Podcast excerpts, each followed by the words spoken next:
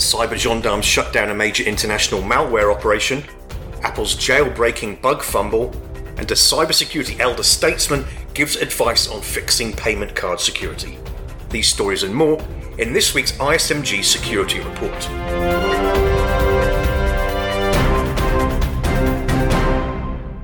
Hello, I'm Nick Holland.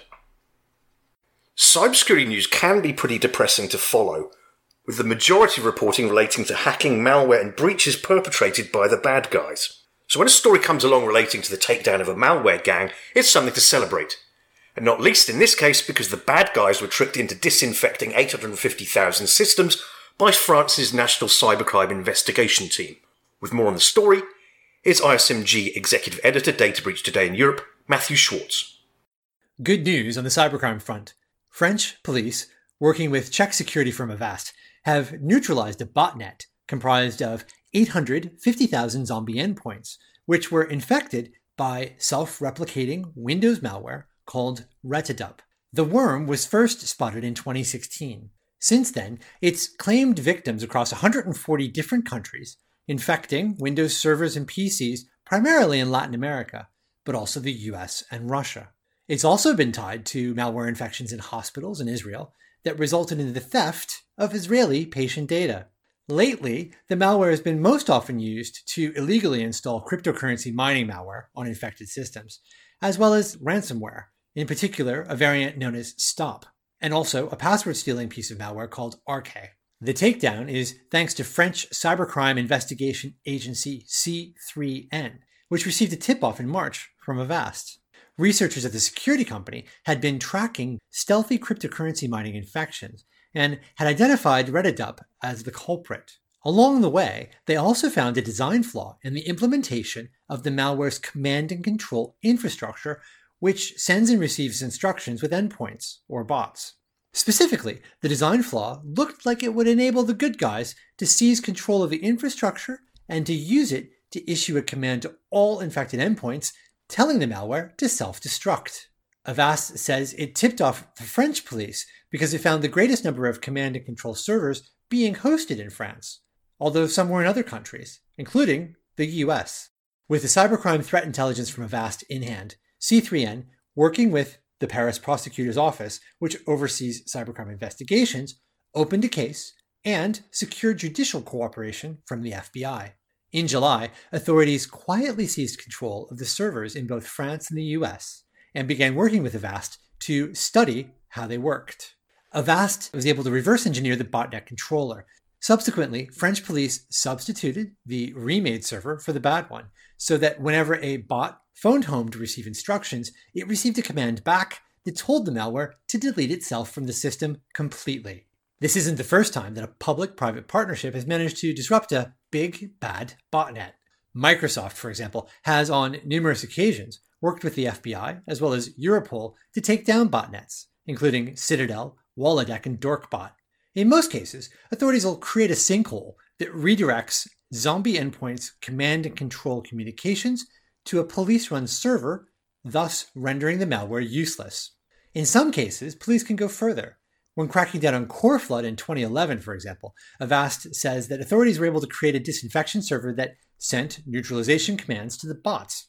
But there's a wrinkle to these disruptions. Unless police can identify and arrest the suspected botnet ringleaders, there's nothing to prevent them from redistributing their attack code again in the future and infecting a bunch of endpoints and building a fresh botnet. In the case of Retadup, French police have not publicly identified any suspected botnet ringleaders, although they do say their investigation is continuing. But with so much cybercrime continuing to be run from Russia or its neighbors, which by and large lack extradition treaties with the likes of France and the US, arresting botnet ringleaders continues to be difficult.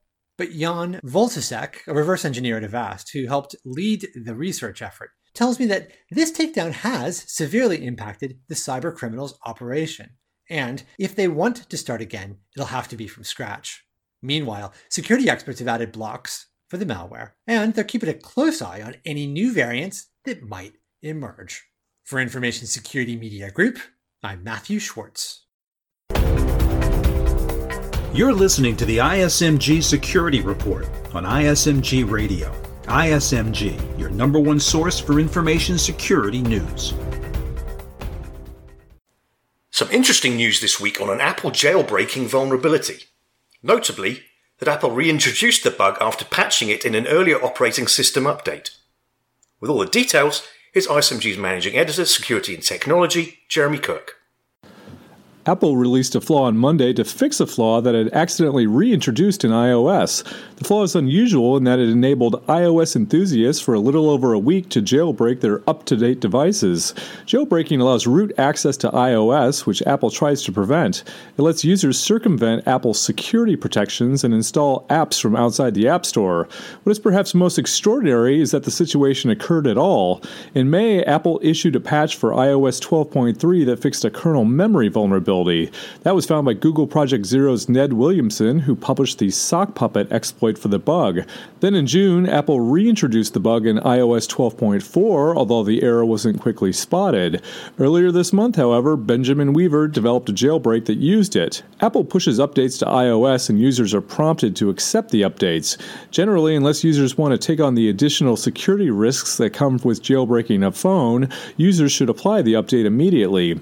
Anyone seeking to jailbreak their their devices, however, will have to block the update. Public jailbreaks along the lines of what Weaver released are very rare for iOS these days. Having access to a jailbreak that works on up to date Apple devices is sought after by governments and fetches a high price from vulnerability brokers.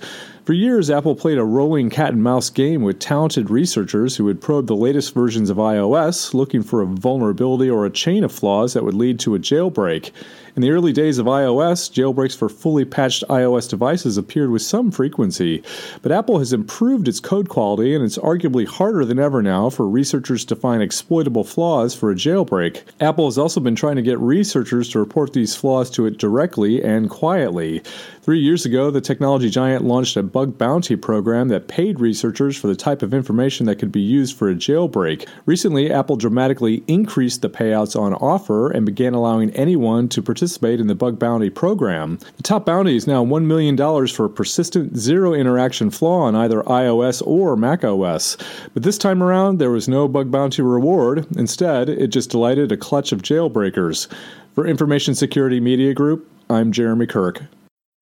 And finally, one of the most notable sessions at the recent ISMG Cybersecurity Summit in New York was a panel discussion between two of the elder statesmen of our industry, Steve Katz, the world's first CISO, and William Hugh Murray, a man with over 50 years' experience in IT, 40 of which have been in security. In short, a man who knows a thing or two about our industry. Matthew Schwartz had the opportunity to interview Mr. Murray on the state of payment card security and he asked him what needs to be done. Here's his response. One of the places to start would be to take it, take the magnetic stripe off. Uh, Mastercard and Visa and, and, Eurocard made a big deal when they introduced the EMV chip uh, about when it was going to happen. They have yet to say when they're going to take that mag stripe off. I tried to get American Express to give me a card without the magnetic stripe, and they said they didn't have any way to do that.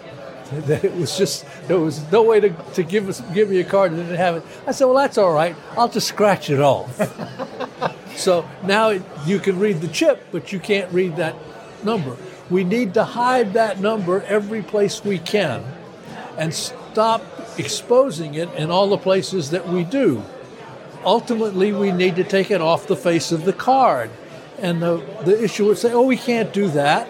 And I say, well, look at the new Apple card. The new Apple card does not have the card number on there. Oh, it has a mag stripe, and it's on the mag stripe, but it's no longer displayed on the face of the card. We could take the mag stripe off and only use the chip, and we, we uh, wouldn't have the exposure that we have now.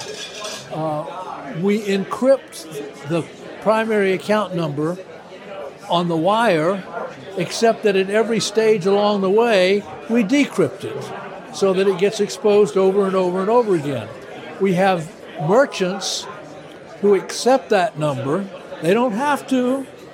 They don't have to because they bear the risk. Because they, and they, and they and when they accept the number, they bear all the risk. They bear the risk that the number uh, is being presented to them fraudulently, by the wrong person and that they're shipping the goods not to the address of the real account holder, but to another. They could use PayPal. PayPal accepts all the risk for them, makes it more convenient for the customer. The customer doesn't have to enter his 16 digit number, all he has to do is enter his PayPal password. And PayPal then takes all the risk. they pass back to the merchant a guarantee that he will be paid, and they pass back the, the authenticated name and address of the real account holder. So that the goods, the merchant no longer has the risk of shipping the goods to the wrong person. He now has an address that's been authenticated by PayPal that he can rely upon, and if perchance it is fraudulent, PayPal bears the risk, not the merchant. So we are seeing examples come along. We got all kinds of ways of hiding it.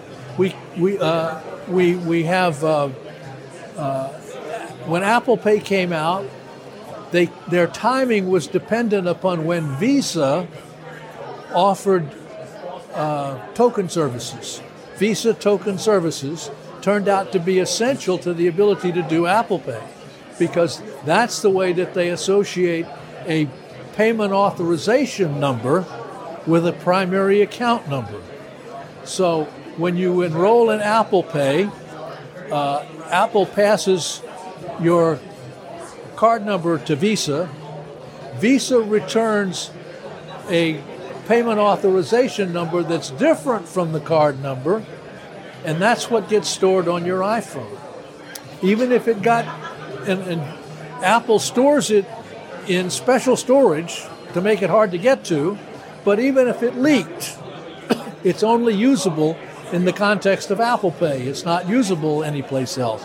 You couldn't give that number to a merchant and have the merchant enter it as a credit card number. It's 16 digits, but it's not a primary account number. It doesn't work that way. It doesn't work that way. So we have all the mechanisms in place. What we don't have is the will. That's it for this week's ISMG Security Report. Theme music is by Ithaca Audio. I'm Nick Holland. Catch you next time.